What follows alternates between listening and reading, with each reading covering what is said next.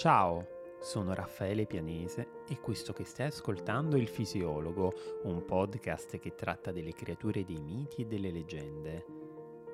I racconti antichi sono spesso popolati di protagonisti e comparse che poco o nulla hanno di umano, figure così affascinanti da non conoscere mai tramonto. Se desidererai ascoltarmi per i prossimi minuti, ti condurrò alla scoperta dei loro segreti non mi resta quindi che augurarti un piacevole proseguimento e un buon ascolto.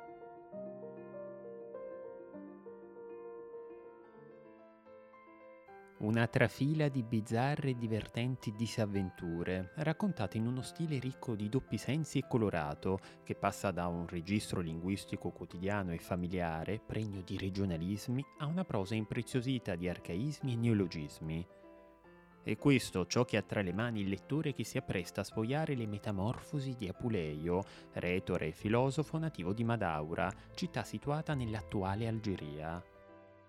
Una perla letteraria scritta in lingua latina e, fortunatamente per noi, sopravvissuta integralmente allo scorrere del tempo. Protagonista della storia è Lucio, che fin dalle primissime pagine della narrazione ci informa che è diretto per affari in Tessaia, regione della Grecia rinomata e più per essere una terra popolata da streghe, in cui incantesimi e fatture sono all'ordine del giorno.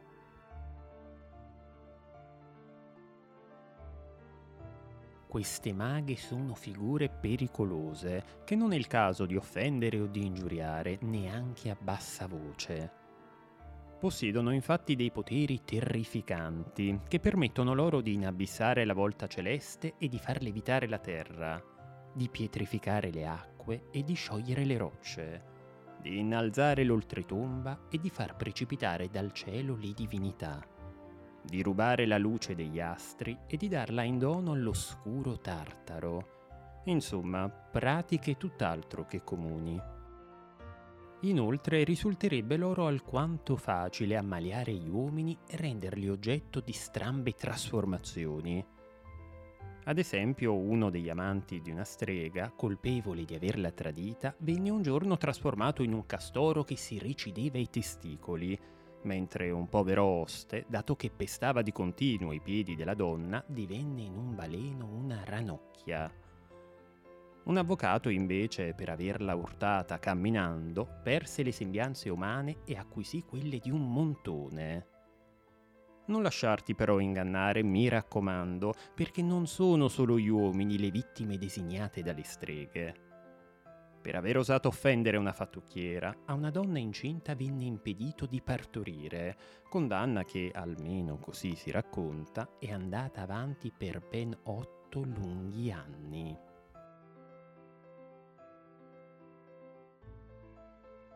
Uno dei termini latini utilizzati da Apuleio per indicare una strega è saga, una parola interessante che Cicerone, nel De Divinazione, collega al verbo sagire, che significa avere fiuto, percepire sia con i sensi sia con l'intelletto.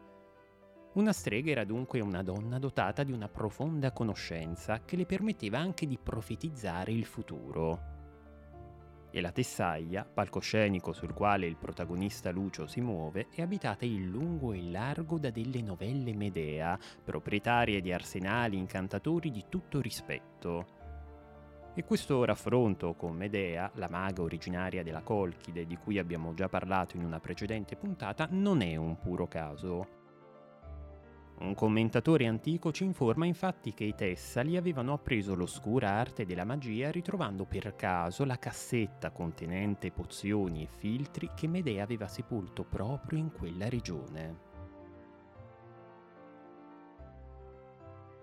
Ma ritorniamo a Lucio. Fin da subito il lettore viene a conoscenza del tratto che maggiormente lo contraddistingue, la curiosità non tanto però da intendersi come un sano amore per la conoscenza, quanto piuttosto come una spinta irrefrenabile verso tutto ciò che è considerato strambo, anomalo, fuori dall'ordinario. Un desiderio che lo condurrà inevitabilmente a mettersi nei guai e a dare il via al susseguirsi di disavventure che si verificheranno pagina dopo pagina. Già nel secondo libro dell'opera, dalle prime righe trasuda quella sete di bizzarrie delle quali la Tessaglia, in quanto terra in cui si praticano le arti occulte, è particolarmente ricca.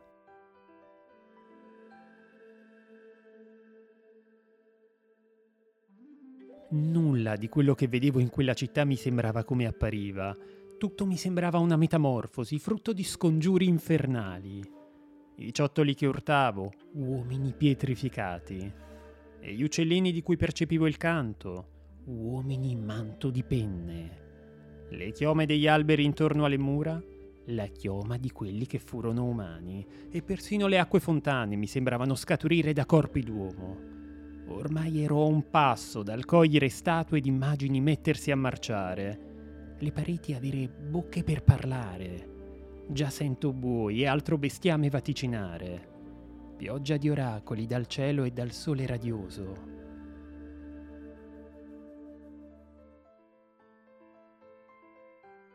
E per le vie di una città chiamata Ipata che Lucio passeggia, l'animo gonfio di meraviglia, gli occhi che puntano in ogni dove, quando ecco che al mercato si imbatte in una sua zia materna, Birrena, la quale, venuta a sapere che il nipote è ospite di un tale Milone, un uomo ricco e avaro, lo mette subito in guardia.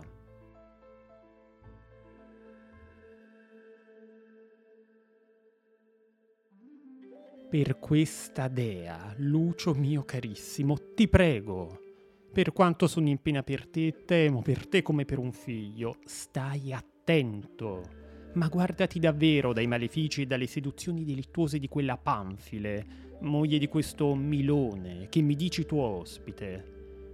Ha fama di essere maestra di arti magiche e sacerdotessa di quella negromanzia che si officia sulle tombe.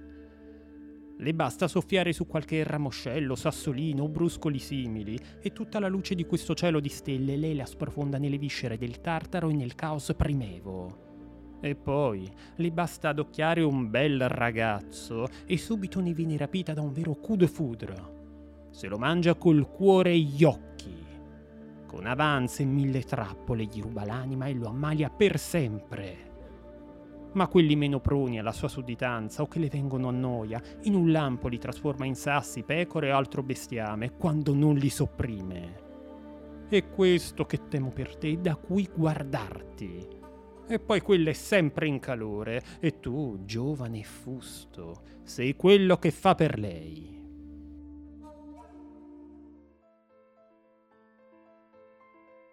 Ma come spesso accade quando si cerca di avvisare qualcuno a noi caro circa la pericolosità di una persona, si finisce involontariamente per avvicinarlo ancora di più alla rovina.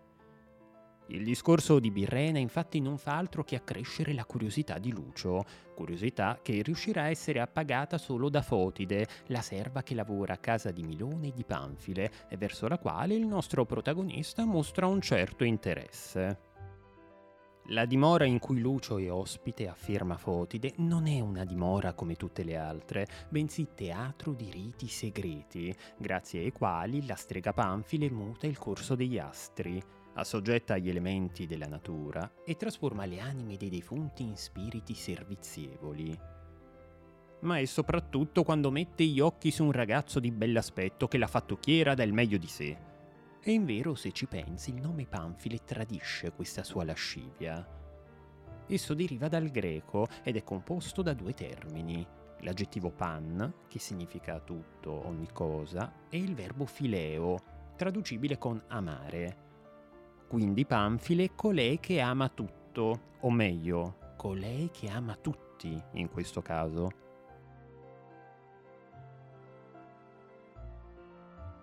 E come un alchimista si ritira nel suo studio tra lambicchi e fiale fumanti alla ricerca di un modo per creare la pietra filosofale, così la strega Panfile, arrampicandosi una sera di nascosto verso una veranda sul retro della casa, dà il via a un sortilegio rivolto a un giovanotto della Beozia. Prima di tutto tira fuori il sistema delle erbe aromatiche, poi dispone delle lamine di metallo che riportano caratteri incomprensibili. Dopodiché prepara rottami di imbarcazioni naufragate e per finire pezzi di cadaveri. Nasi, dita, brandelli di carne, teschi e immancabile ovviamente del sangue.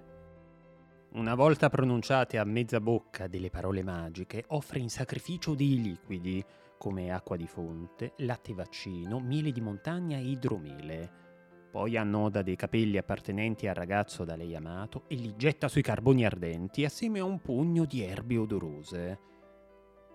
A sorpresa però l'incantesimo non va a buon fine, perché quelli che la strega Panfile credeva essere dei capelli sono in realtà dei ciuffi di peli tagliati da alcuni otri di pelle caprina.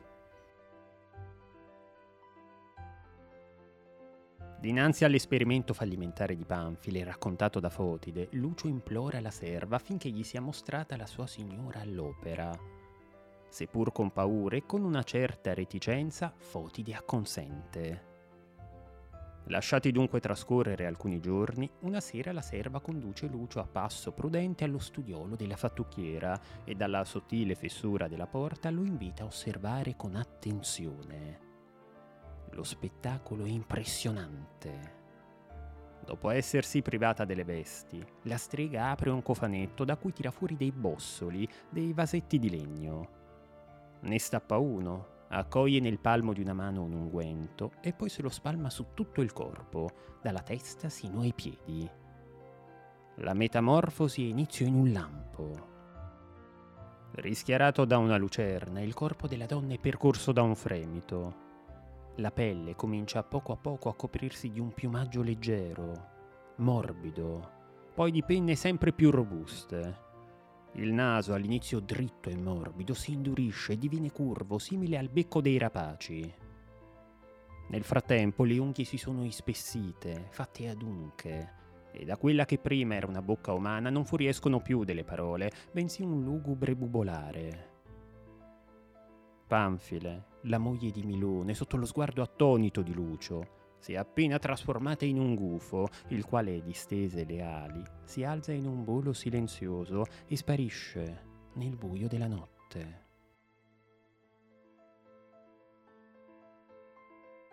Impietrito dallo stupore, Lucio implora Fotide di sfruttare i prodigi di quell'unguento e dopo una titubanza iniziale, la serva consente di nuovo.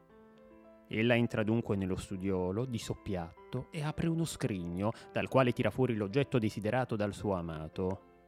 Lucio dunque si toglie di fretta e furia tutti i vestiti di dosso e afferrata la pomata incantata inizia a spargersela ovunque, sui capelli e sul volto, lungo le cosce e tra le dita dei piedi. Anche in questo caso la metamorfosi avviene in un lampo, eppure... eppure qualcosa va storto. I peli che gli ricoprono il corpo non si trasformano nelle penne di un gufo, bensì in setole dure e ispide. Le dita non negli artigli di un rapace, bensì in zoccoli. Il muso si allunga. Dal fondoschiena gli sbuca una coda, dalla testa un paio di orecchie irsute. In pochi attimi, Lucio assume l'aspetto di un asino.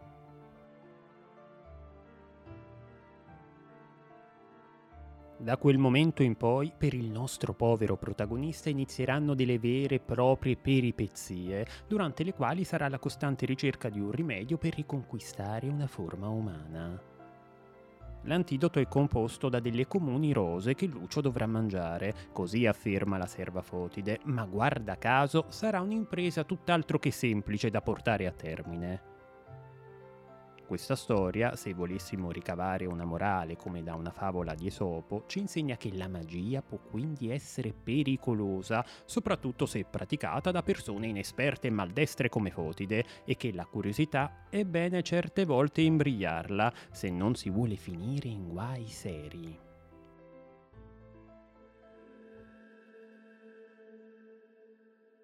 Dove sono i rami d'alloro? Portali, testili! Dove sono i filtri? Con la benda di lana purpurea in ghirlanda la coppa, ch'io possa vincere il mio amato che mi dà pena. Sono dodici giorni e me che non viene, e neanche sa se siamo vivi o morte, ne bussa alla mia porta l'indegno. Di certo amore e Afrodite hanno portato altrove il suo volubile cuore. Domani andrò alla palestra di Timageto per vederlo e gli rinfaccerò come mi tratta ma ora con sacrifici voglio avvincerlo. Luna, rifulgi bellamente. A te, Odea, volgerò il mio sommesso canto, e a Ecate sotterranea che atterrisce anche i cani quando avanza fra le tombe dei morti e il nero sangue. Salve, tremenda Ecate. Fino alla fine si mi compagna nel preparare questi filtri, degni dei filtri di Circe, o di Medea, o della bionda Perimeda.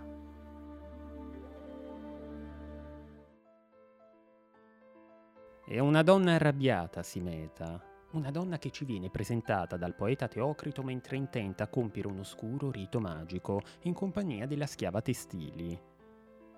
Oggetto dell'incantesimo il giovane atleta Delfi, che dopo aver giaciuto con lei e averle fatto credere di essere innamorato, si è stancato della relazione e da ben 12 giorni diserta i loro teneri incontri.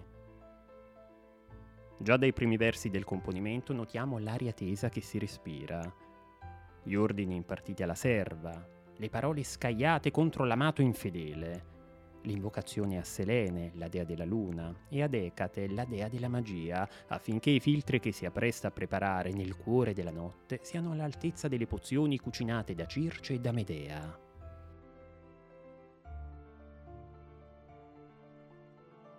Eppure Simeta è una donna molto diversa dalle celebri fattucchiere del mito non è un personaggio cantato dagli Aedi in tempi remoti, né una figura che calca le importanti scene del teatro ateniese del V secolo a.C., in cui compaiono divinità vendicative e forze cosmiche ineluttabili, eroi e semidei coraggiosi. Pur essendo anch'ella un'amante tradita e abbandonata, al pari di Medea o di Deianira o anche della Fedra Euripidea, Simeta resta comunque una ragazza semplice, non circondata da alcuna aura gloriosa o discendente di progenitori epici. Così come semplice anche il suo amato. Delfi non è Odisseo, non è Eracle, non è Giasone.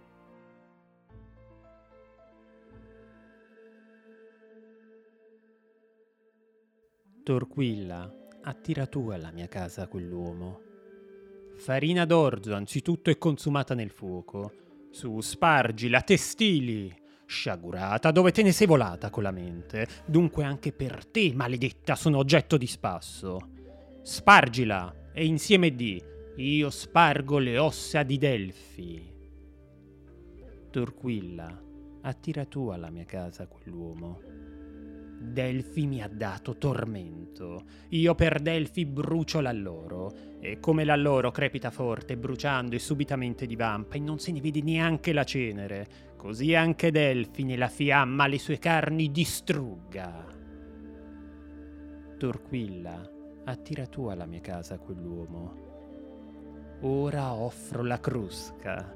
Tu, Artemide, anche l'adamante dell'Ades muoveresti, e se altro c'è di più saldo testili, le cagne latrano per la città, la dea è nei trivi. Presto, fa risuonare il bronzo. Torquilla, attira tu alla mia casa quell'uomo. Ecco, tace il mare, tacciono i venti, ma non tace la mia pena dentro il mio cuore. Tutta ardo per lui, che di me, misera, ha fatto una donna perduta, non più vergine, invece che sposa.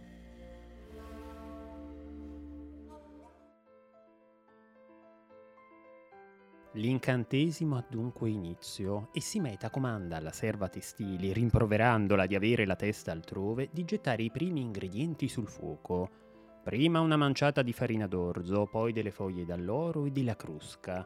E mentre le lingue di fuoco consumano quanto serve alla magia, un ritornello scandisce i vari passaggi.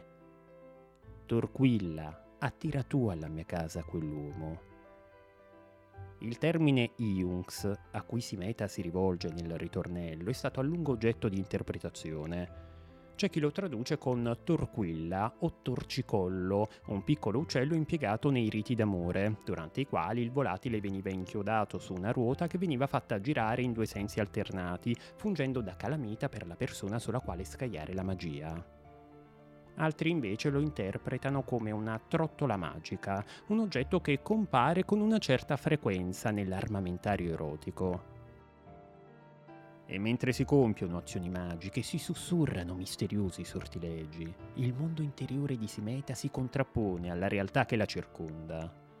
Il tormento dell'animo dell'incantatrice è paragonato al fuoco che brucia l'alloro. Le fiamme che ardono la pianta, quelle che devono rendere cenere le carni dell'atleta amato.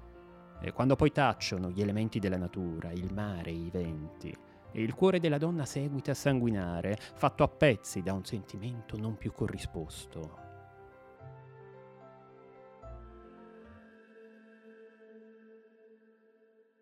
Torquilla, attira tu alla mia casa quell'uomo. Come questa cera io struggo con il favore della dea, così si strugga d'amore all'istante Delfi di Mindo. E come gira vorticosamente questo rombo di bronzo opera di Afrodite, così quello si aggiri presso la mia porta. Torquilla, attira tu alla mia casa quell'uomo. Tre volte io libo e tre volte, o oh veneranda, pronuncio queste parole che sia una donna a giacere al suo fianco, sia anche un uomo, egli tanto ne abbia di oblio quanto dicono ne abbia avuto Teseo un giorno a dia per Arianna dai riccioli belli. Turquilla, attira tu alla mia casa quell'uomo. Ippomane è una pianta d'Arcadia, per essa tutte le puledre sui monti infuriano e le veloci cavalle così possa vedere anche Delfi ed entregli in questa casa simile ad un folle fuori dalla nitida palestra. Torquilla, attira tu alla mia casa quell'uomo. Delfi ha perduto questa frangia del suo mantello ed io ora la sfilaccio e la getto nel fuoco selvaggio. Ahimè, amore tormentoso, perché nero sangue dal mio corpo hai tutto bevuto, attaccandoti come palustre sanguisuga? Torquilla, attira tu alla mia casa quell'uomo. Pesterò una salamandra e domani gli porterò un beveraggio funesto. Ma ora, testili, prendi queste erbe magiche, impastali sopra la sua soglia fin tanto che è ancora notte e di bisbigliando, impasto le ossa di Delfi. Torquilla, attira tu alla mia casa quell'uomo.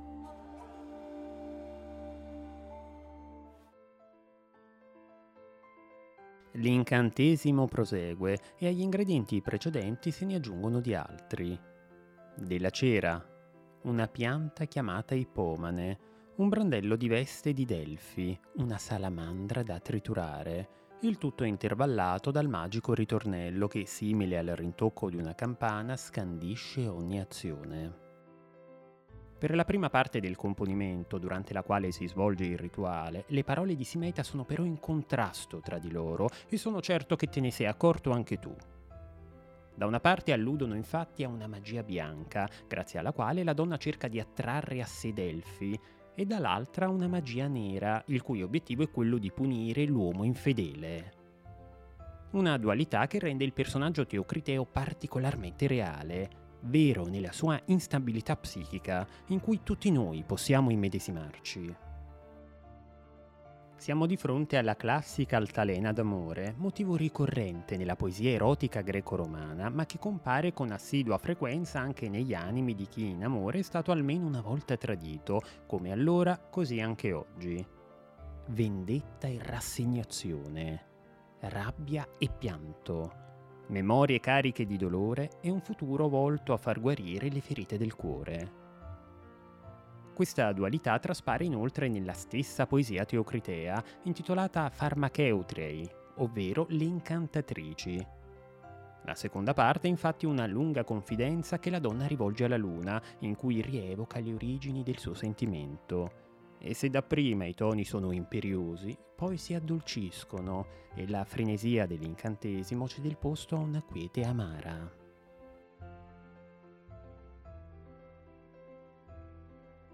Siamo così arrivati alla fine di questa puntata. Con questo episodio terminiamo il ciclo di appuntamenti dedicato alle maghe e alle streghe che popolano i racconti mitologici greco-romani. È un connubio quello tra poesia e magia che ho sempre trovato particolarmente interessante e spero che anche tu sia della mia stessa idea. Oltre a ricordarti di lasciare una valutazione al podcast e di seguirmi sul profilo Instagram del fisiologo, desidero augurarti buone feste di Natale. Questa era infatti l'ultima puntata di quest'anno ma non temere, perché il podcast riprenderà a gennaio con un argomento del tutto diverso, un argomento che ci permetterà di aprire un nuovo filone tematico. Lo so che fremi dalla curiosità, ma non ti svelo altro. Quindi buon Natale e buon anno.